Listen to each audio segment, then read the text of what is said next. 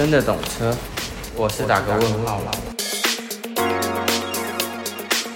今天好吗？这里是真的懂车，我们是个有鲜明立场的节目，专门聊大家对中古车业好奇的议题，用最直球的方式分享行业真心话，帮助大家别再踩坑。大家好，我是车业市场派 Eddie。今天呢，我想要分享一个大家已经都知道的一个新闻，大概就是呃，因为这两三年来，因为疫情啊，那也因为货运呃船运的关系，那也因为停工啦，那最近战争，然后供应链新的车款。又在持续发表。总之，这些关键字组合起来，这个议题叫做汽车缺晶片这件事情。那其实，在过去两三年，就是碰到疫情的关系，你汽车就因为停工啊，跟供应链工厂没有办法去生产这些晶片的状况下，所以你去缺晶片嘛。那再来呢，就是那个乌俄战争的事情啊，其实很多的汽车相关的一个配件或者是它的零组件。都是在这一个地方在做生产，尤其就是所谓的一些我们讲的进口车系，他们就是在这一个地方去做一个汽车相关零组件的生产啊。因为汽车一台车它就是那么多的零件，它其实就缺一不可。那你要去临时换供应商了，跟你说这真的是超难的。为什么在汽车供应商它是没有办法随便乱换的？我这边可以来跟大家就是科普一下，其实，在每一个汽车的零组件上哦，每一个真的是每一个都要过一个认证，叫做汽车的安全法规认证。那其实每一个汽车安全法法规比较知名的，大概有欧洲的法规啊、美国法规啊，然后日本的法规。大概就是这样子，那只是说，诶，每每一个国家它要采用的哪一个法规为标准呢？那其实就是又是另一件事情。但是比较知名的，因为你如果是欧欧洲的车厂，一定他们有欧规认证。那如果是它这个品牌原生就是美国的，它过一个美规认证，其实这都是很基本的。那你的这个车厂，车厂要去过认证的时候，你想要把这个车子，比如说你美美国品牌的车厂，你想要去销到亚洲国家，或者是想要去销到东南亚国家，你就要符合人家的国情嘛，你就要去过人家的认证，你这个东西才可以在他们境内贩售啊。所以在进口车啊，通常都不会只有一种汽车认证，原因是。因为啊，他的那个车子要销售到其他国家，他就要去过一个所谓不同。国情的这个汽车认证，其实原因是这样。那因为其实汽车认证限制你，他要做一些什么安全测试啊等等，就太多太多这个专有名。那为什么要去过这个认证？原因是因为车本来就是跟安全有关的东西嘛。如果这个东西它没有去做一个那个安全上的规范，诶，说真的，你敢用吗？我才不敢嘞。所以它一定要有一个所谓的认证标准，说，诶，我这个东西是可以用在车上的，尤其是车有时候，比如说温度啊。行驶的时候啊，速度啊，风速啊，然后你车又是会在停外面，在风吹雨淋啊，呃，潮湿啊，防水啊，就是在于车子上各种不同的部位别，它有它的功用嘛。那它有它的功用，它就要去过一个它不同功能性的认证。那当然有一些安全，比如说呃破裂啊、碎裂这个认证，这也是。呃，在汽车安规上面非常非常基本的，那这个大概就是一个初步的了解啦。那关于安全的汽车认证，就是大概就是这样子的概念。所以，诶、我们为什么讲到这？好，总之就是说，为什么不可以去随便乱换供应商这件事情，是因为它的门槛要去做汽车车用零件的这个供应商的门槛实在是太高了。那汤工行我们也知道，这个企业都要去分担风险，比如说它一个零件。他不会只找一间供应商，他一定是一个零件，然后可能又找两三个供应商，然后大家一起做个做这个零件，然后 for 这款车来做使用，大概就是这样子的概念。所以它有一个零件有两三个供应商的时候，它就形成了一个所谓分散风险的概念嘛。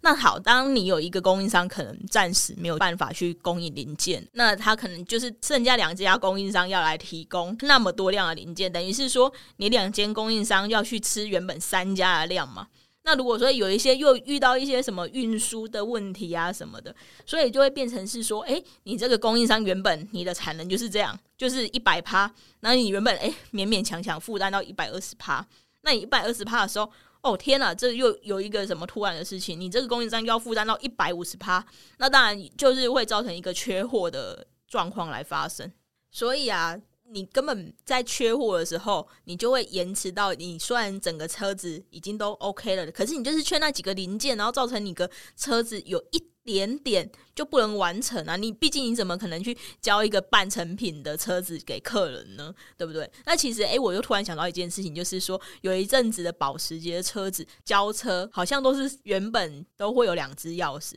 然后有一阵子保时捷的那个车子交车的时候，他们都只有一支钥匙，原因是因为那个晶片不够啊，所以他只好跟客户说：“诶，我可能就是少收你个两万块，然后我可能只给你一个钥匙。之后呢，如果你们有想要购买第二个钥匙的话，诶，可能就是可以拿这个金额，然后等我们这个晶片供应比较正常一点点的时候，我们再把这个钥匙就是重新就是做一个购买的动作。对，有一阵子保时捷的钥匙好像就是这样子。”去做交车给客人的啊，因为其实钥匙这个东西就是比较没有影响了，所以那时候他们的做法就是先跟客人这样讲，那如果客人能接受，当然就是没问题嘛。那至今就是这个事情发生至今，有没有现在的保时捷还是不是这样子去做一个交货？这可能还要再去细问一下这个保时捷的业务。那只是因为缺晶片这个事情，真的是大家也还蛮头痛的。那再来，其实比较近一点的，其实就可以，我会想要去跟大家分享，是说，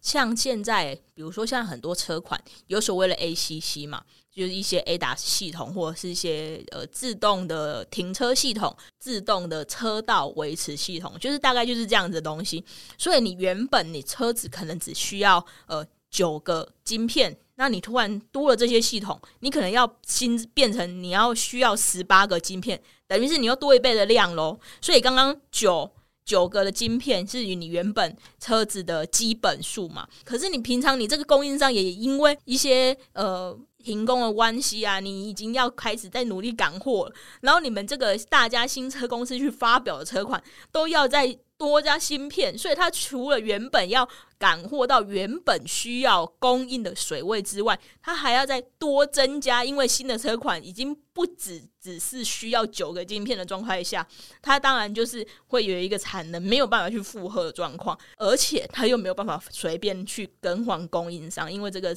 有车规认证的关系，这个门槛实在是太高了啦。虽然说他们可能其他个。晶片工厂它不是没有办法做，而是因为它是没有这个所谓的车规认证或者是可以做的这个呃资格，所以没有办法去供应嘛。他们也不是做不来，所以这个这个议题就会变成是说，诶，这个就是会有一个环环相扣的影响。那这件事情在新车公司到底是造成了什么影响呢？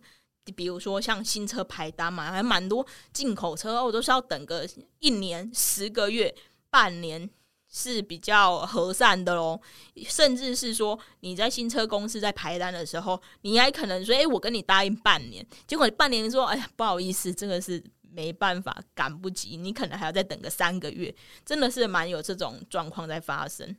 那也因为这个，你要等的时间变久了，所以你的这个车子溢价空间就变少。因为对他们新车来说，你现在你就是等啊，那你要不要等，就是看你嘛。我毕竟我车子都已经有点就是做不出来，都交不出来的状态下，那你我如果还要去接你这个单也是可以的，但是我的这个空间折价空间，以前那种折个十趴或是折个八趴的这一种溢价空间，可能现在都只能原价卖给你。那对你好一点的业务，可能诶，他就是啊，那我就送你个配件啊，或者是诶，给你一个一个扣打，让你去选配一个这个车子相关的东西。所以啊，不管你现在是不是要所谓的额外选配，克制你的爱车，或者是说啊，你就是觉得没关系，基本的配备我也不其他选配其他配件的时候，那你还是要等。对啊，所以也因为这样子。缺晶片这件事情，哎，变成消费者他买新车溢价空间就变少了嘛。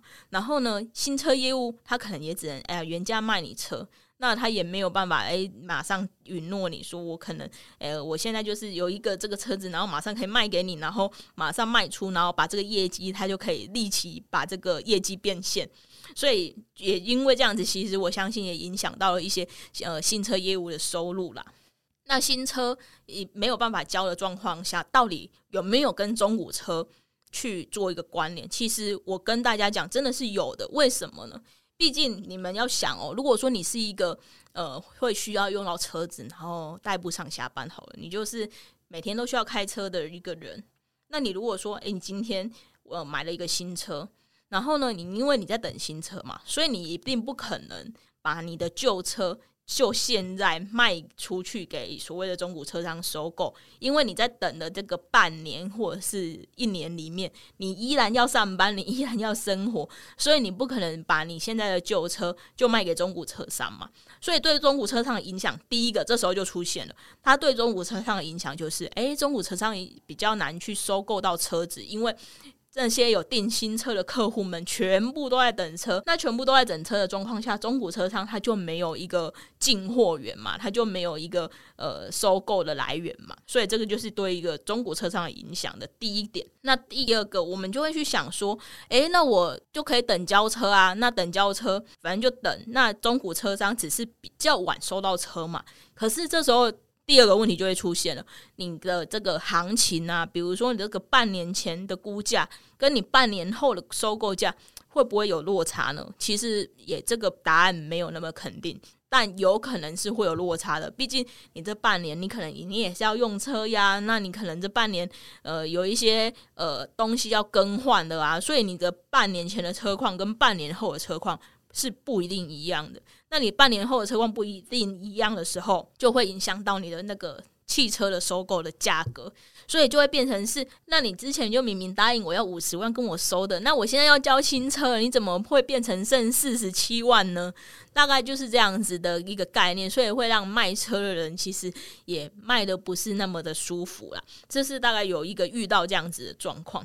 那还有一点就是。比如说啊，也在过去有一些新车公司，比如说有一些进口车好了。那我在我们这边，我们就不讲是哪一些品牌了，因为这个品牌这个会跟经销商有关系，所以去讲品牌好像不是那么的公允。那应该这么说，就有一些汽车的经销商，他会希望这个业务啊，去领一些所谓的业配车。那业配车这个概念大概是怎样？就他可能会希望业务呃可以开他们自家品牌的车子嘛。那他们自家品牌的车子可能会用比消费者再便宜一点点的价格，然后希望这个新车业务去做一个购买的动作。可是新车业务并不一定在他的那个使用需求上面需要这个车子啊，或者是说这个新车业务可能有其他的想法。他可能不是那么适合这个产品的时候，该怎么办呢？这就就是所谓的业配车的产生，就是业务配车。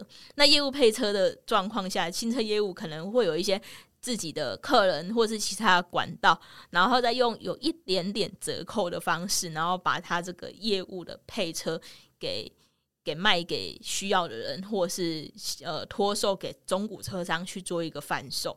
所以这种业配车啊，通常就是诶年份也很新，然后里程也很少，因为它可能就是只使用了一阵子，然后因为它取得的价格可能会比消费者一般去买车的价格还要便宜一点点嘛，所以它这个时候它就有一点点算是价差，然后可以把把这个车顺利的卖给这个有需要的人。毕竟有的时候如果像这些两三万块或是四五万块甚至十万块的价差。只是使用一点点的里程，对于有一些有预算的消费者来说，他可能就会觉得，诶，没关系啊，反正我也不在意。再加上我预算有限嘛，那我就会觉得这个东西这个价格我可以接受啊。反正这个新车可能只行行驶了几百公里，或者是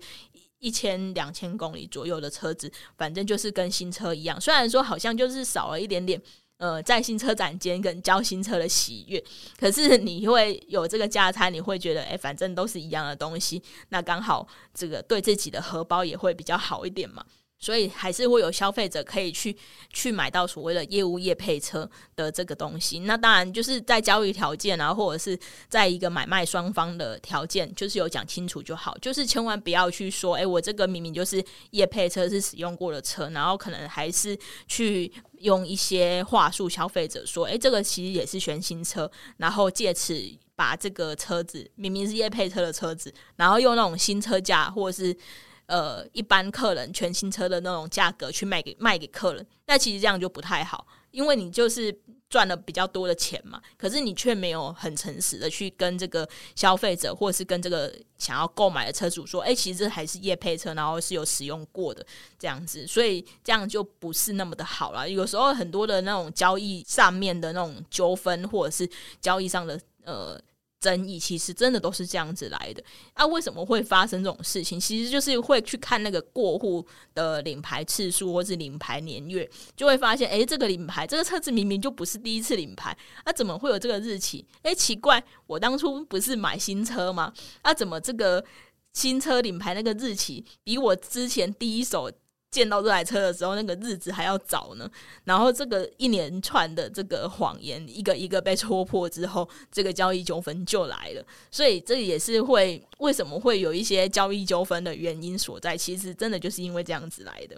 哎，好啦，好像有讲远了。好，总之呢，因为缺了晶片嘛，所以你就不会去领到所谓的呃拿到所谓的业配车，所以没有业配车这个困扰之后呢，业务可能会觉得哎可以松一口气啊，因为我不用再去想办法说我到底要怎么去处理我的业配车，然后这个车子要多久才会卖掉啊，或者是有没有客人要买啊等等的这种困扰。我相信他们应该会某一个层面上应该是蛮开心的，虽然说另一个层面上就是缺车，他们没有车子可以去交，然后没有办法把他们的订单业绩变现这样子，所以可能在这个薪水或者奖金上会有一点点辛苦啦。那其实啊，缺晶片对于中古车商的影响啊，也不真的不只只有这样，因为啊，你当你缺晶片，然后新车都没有办法交的状况下，所以。的中古车商，他们有一些现有的车子啊，诶，可能真的是急需用车的人，呃，可能不是那么想要等的人，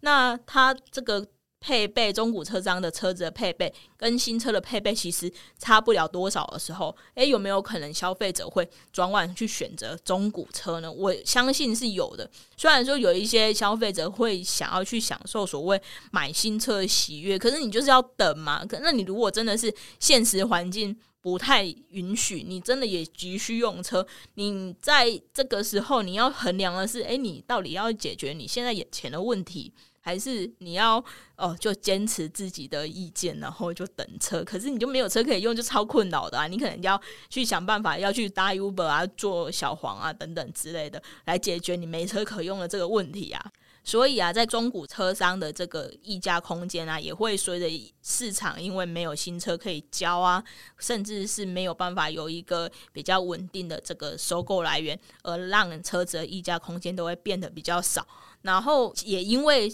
比较没有那么多的收购的车源的状况下，变成是说，诶，那呃要请客户去买车，他们可能会希望大家都可以买到车嘛。那买到中古车商在竞争一台车的时候，这时候啊就会因为比较多人去竞争一台车子，那大家都想要买到这个车，想要去补自己店家里面的这个库存，所以让整个中古车价也会。变得有比较高一些啊，甚至是行情上涨的状态。其实这也都是现在中古车商去面临到的问题。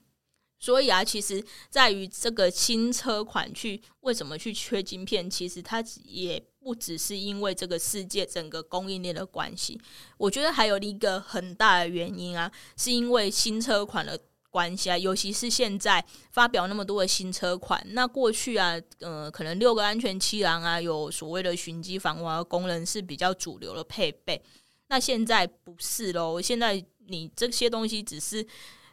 基本最基本的。那你现在你可能要一些 ACC 啊，一个主被动安全的功能。那再来就是一个现在油电车跟。纯电车的诞生，你的纯电车的诞生跟油电车的诞生，你也必须要有更多所谓在电源相关供应的晶片，比如说你的呃电跟引擎，你这些晶片就有比较多需要跟电有关的晶片嘛。那当然，如果是纯电车就更不用讲，因为它完全没有引擎，所以它在一个。电能，或者是它的电池蓄电、充电啊，这些或者是所谓的呃纯电啊这样子的功能里，它一定也会更需要很多的电源相关的晶片。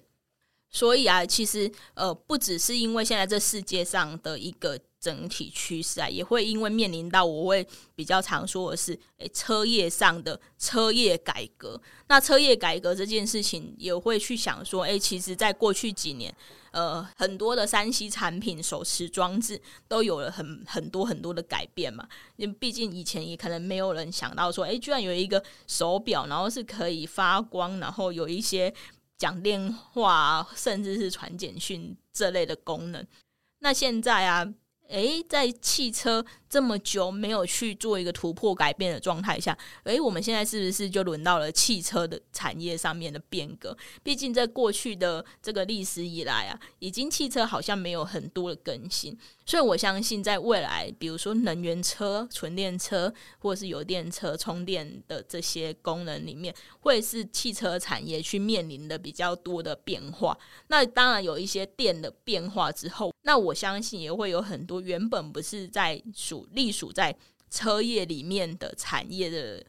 的球员去加入我们的汽车产业，那也因为这样子，我会去期待说，会不会在汽车的产业里面有更多的玩家加入？那有更多的玩家加入，当然就会有更多不一样的商业模式啊，不一样的销售模式。这个我觉得是我们很值得去期待的一件事情。总之呢，中古车商也会真的会因为缺晶片。这件事情来影响呃所谓的呃开价，甚至是买价售价这件事情。那到底你要不要去因为呃市场的关系，然后去看自己的需求，